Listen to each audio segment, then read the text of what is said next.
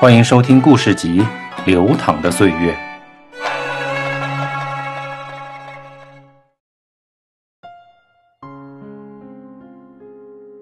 灰色畅想。有人说，人的一生很像大江大河，想想也是如此。人的幼年和童年时，就像江河的上游，涓涓细流，清澈透明。遇到点障碍什么的。顶多激起一点小小的浪花只需来一番蜿蜒逶迤，绕开它们就是了，照样可以唱着歌儿一路欢快前行。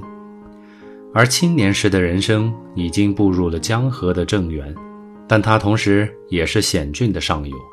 上游一般都置身于崇山峻岭之间，一路上多少艰难险阻在等着他，逢大山需斧劈，遇礁时得刀砍。实在走不过去了，就只好咆哮着冲啊撞啊，哪怕粉身碎骨也在所不惜。中年的人生宛如江河的中游，河面已经开阔到可以容纳很多东西。年轻时的惊涛骇浪已经少见，骨子里多了些宽容和自信。唯其如此，他前进的从容不迫。老年的人生与江河时的下游最为相似。此时的心胸与眼界更为开阔，但一生的力气将要用尽，于是他不慌不忙地流淌着，慢慢地将自己的全部身心投入到大海的怀抱，并在那里找到自己最终的归宿。这是多么贴切的比喻，又是多么形象的对比。但是，我觉得用颜色来比喻人生更加直观，联系也更加紧密。因为人从出生到死亡，总要经历一个从黑到白的过程，恰似李白在诗中所叹：“君不见高堂明镜悲白发，朝如青丝暮成雪。”虽然人的一生不如他所形容的那么短，但头发从青丝到白雪总是铁定不变的。而且在头发从黑到白的过程中，在这黑白两极之间是尴尬的灰色。为什么说灰色是尴尬的呢？因为它既不是黑色，也不是白色，灰不溜秋的，让人不好识别，甚至无从认可。比如在公共车上，人们见到白发苍苍的老者，自然会主动让座；遇到怀抱小孩的人们，也是关爱有加。唯独对这种不黑不白的灰发人，让座则心有不甘，不让又于心不忍。而这位灰不溜秋的人呢？看到比自己年轻的人不让座，心中自然会感叹人心不古。但是如果一旦有人让座了，又不免大吃一惊，转而还会心生悲凉。我已经到了要人家让座的份儿上了吗？正胡思乱想中，一位真正的老人艰难地站在自己的面前了。此刻真希望比自己年轻的人主动让座，实在没人让了，于是只好自己站起来，并暗自在心中愤愤不平。当推管会召集大家到单位开会或办事的时候，这些灰发人也经常会有尴尬的感觉。在真正的老师傅面前，必须要做出一副唯唯诺诺、谦虚谨慎的样子，因为这样才能让这些老者享受白色的尊荣；而在小辈面前，则要故作深沉，一副满腹经纶的样子，因为非如此不足以把这些黄口小儿的狂妄自大吓退。但是，一来二去的。又觉得如此做人不免有些虚伪，却又不知道该怎么样才是比较适当的态度。最让人难受的是，小孩子面对灰发人的时候，小孩子们一般都将比自己爹妈小的叫叔或姨，比自己爹妈大的叫伯或婶，再往上就是爷爷奶奶了。偏偏这些人让小孩子们糊涂，到底是爷爷奶奶辈儿的，还是伯伯婶婶辈儿的？他在那儿游自一堆黑眼珠转来转去，就是分不清该叫个什么。而那灰色的人心中早已不是滋味儿，既怕人家把自己的辈分弄小吃了亏，又怕人家把自己想象的太老。如果弄成眼瞅着很快就要进历史博物馆的瓤子也不好。唉，这份尴尬劲真是让人左右为难。类似的例子还很多，如果一一写将出来。就会变成牢骚满腹的经典，让人很不受用。所以我说灰色是尴尬的，但是易中天却有别样的说法。他在为于丹的《论语》心得作序时说，在他的眼中，灰色等于没有色彩。但是灰色也有灰色的好处，那就是和任何色彩都能搭配，并且他认为，一个大家都需要的孔子应该是灰色的。看到一个我所敬佩的大师如此偏爱灰色，并将中国历史上最伟大的圣贤先师定位在灰色上，我心甚慰。尽管易中天是从理论的角度来谈论灰色的，因为人们普遍认为理论是灰色的，唯有生命之树常青。可是我们这些灰不溜秋的人活到这个份儿上，任何颜色都无法与之相配，不去与灰色为伍，还能干什么呢？于是转而想象灰色的好处。的确如此，就是这种没有色彩的灰色，真的可以和其他任何色彩搭配，并且灰色也只有在和其他颜色搭配时，才能显示它的普适性。是啊，灰色的理论在与其他色彩搭配时，越发显得高贵与纯粹，而我们这些灰发人，只有置身于其他人群之中，才能避免庸俗与死寂。所以，尽管我们的头发已经灰白，但心不能发灰。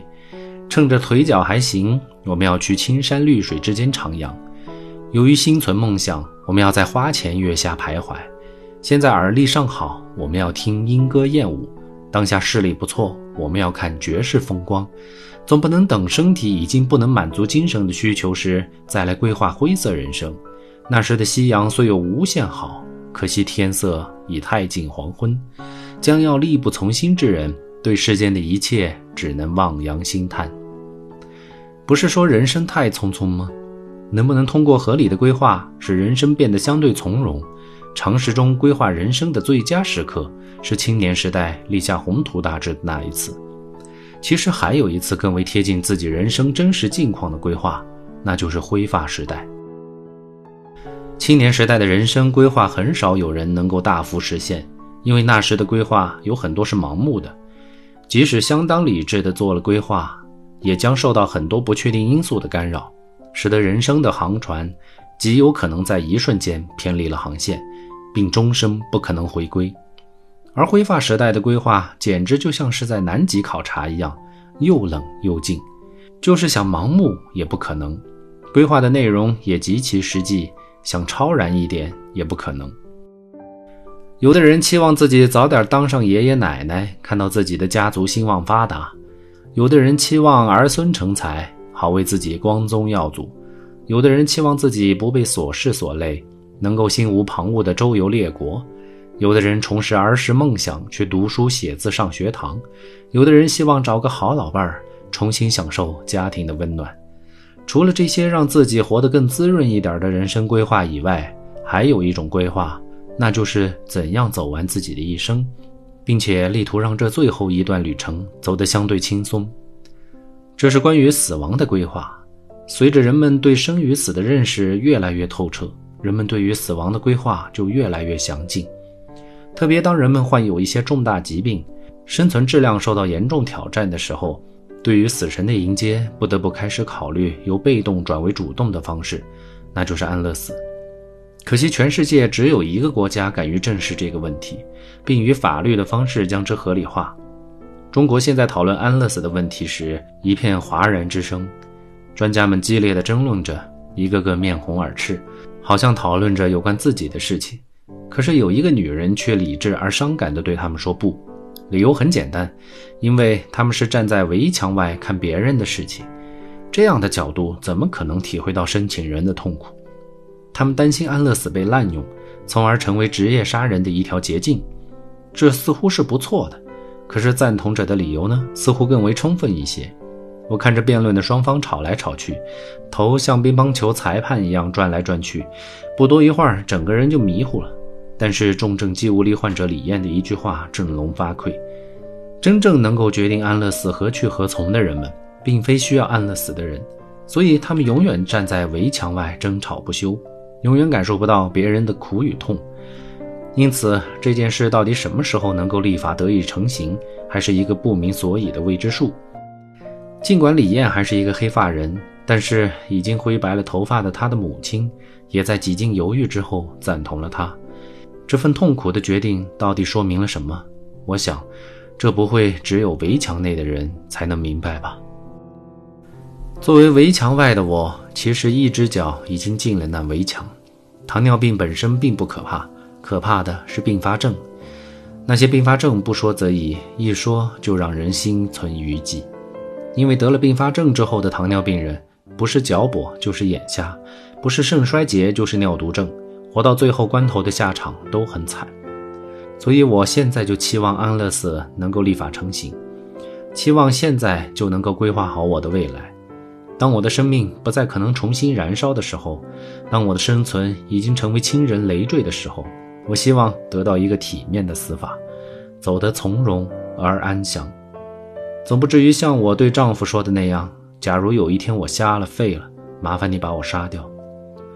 我知道丈夫肯定是把我的话当作戏言来听的，所以他对此不置可否。其实我是认真的，虽然我知道他不会杀我，因为那样他就犯法了。而他是一个守了一辈子法的良民，不可能在最后关头晚节不保。而我呢，又怎能为了一己之私，竟忍心自己的爱人老了以后还置身于囹圄之中呢？想来想去，就有了一种没有出路的感觉，真是生死不由人，呜呼痛哉！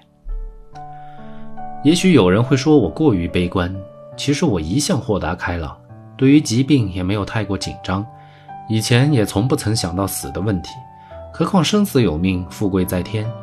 古人早已劝导过我们，活一天算一天，不必成天想着那些不着边际的事情。但是现在一些很年轻的人很早就开始写遗嘱，而且写得非常认真与详细。由于这些立遗嘱者很年轻，于是有的是时间反复修改，修改时把很多细节都考虑到了。现在还没有孩子的人。已经在对自己的儿孙讲话，甚至为自己的爱人也设计了将来的归宿。我在他们的博客上看到这些东西以后，先是震惊，后是理解，现在干脆期望自己也有一份这样的权利，以便让自己的最后一段路程走得轻松自如一点。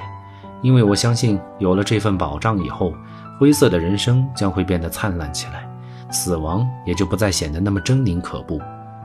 在我的观念里，这样的人生才配用江河来加以形容。老去的时光才真的像江河入海那样从容不迫，灰色的人生才能拥有更多丰富起来的理由。而这样来设计最后一段人生旅程，才可以使用“畅想”二字。围墙外一片寂静，大家都以最平常的心态送一个人安然离去。而他终因得到这份安然，含笑九泉。亲人们不必付出人财两空的惨痛代价，朋友们似乎能够看到他在天国的笑容。这样的灰色畅想，多么从容；而这样的结局，多么美好。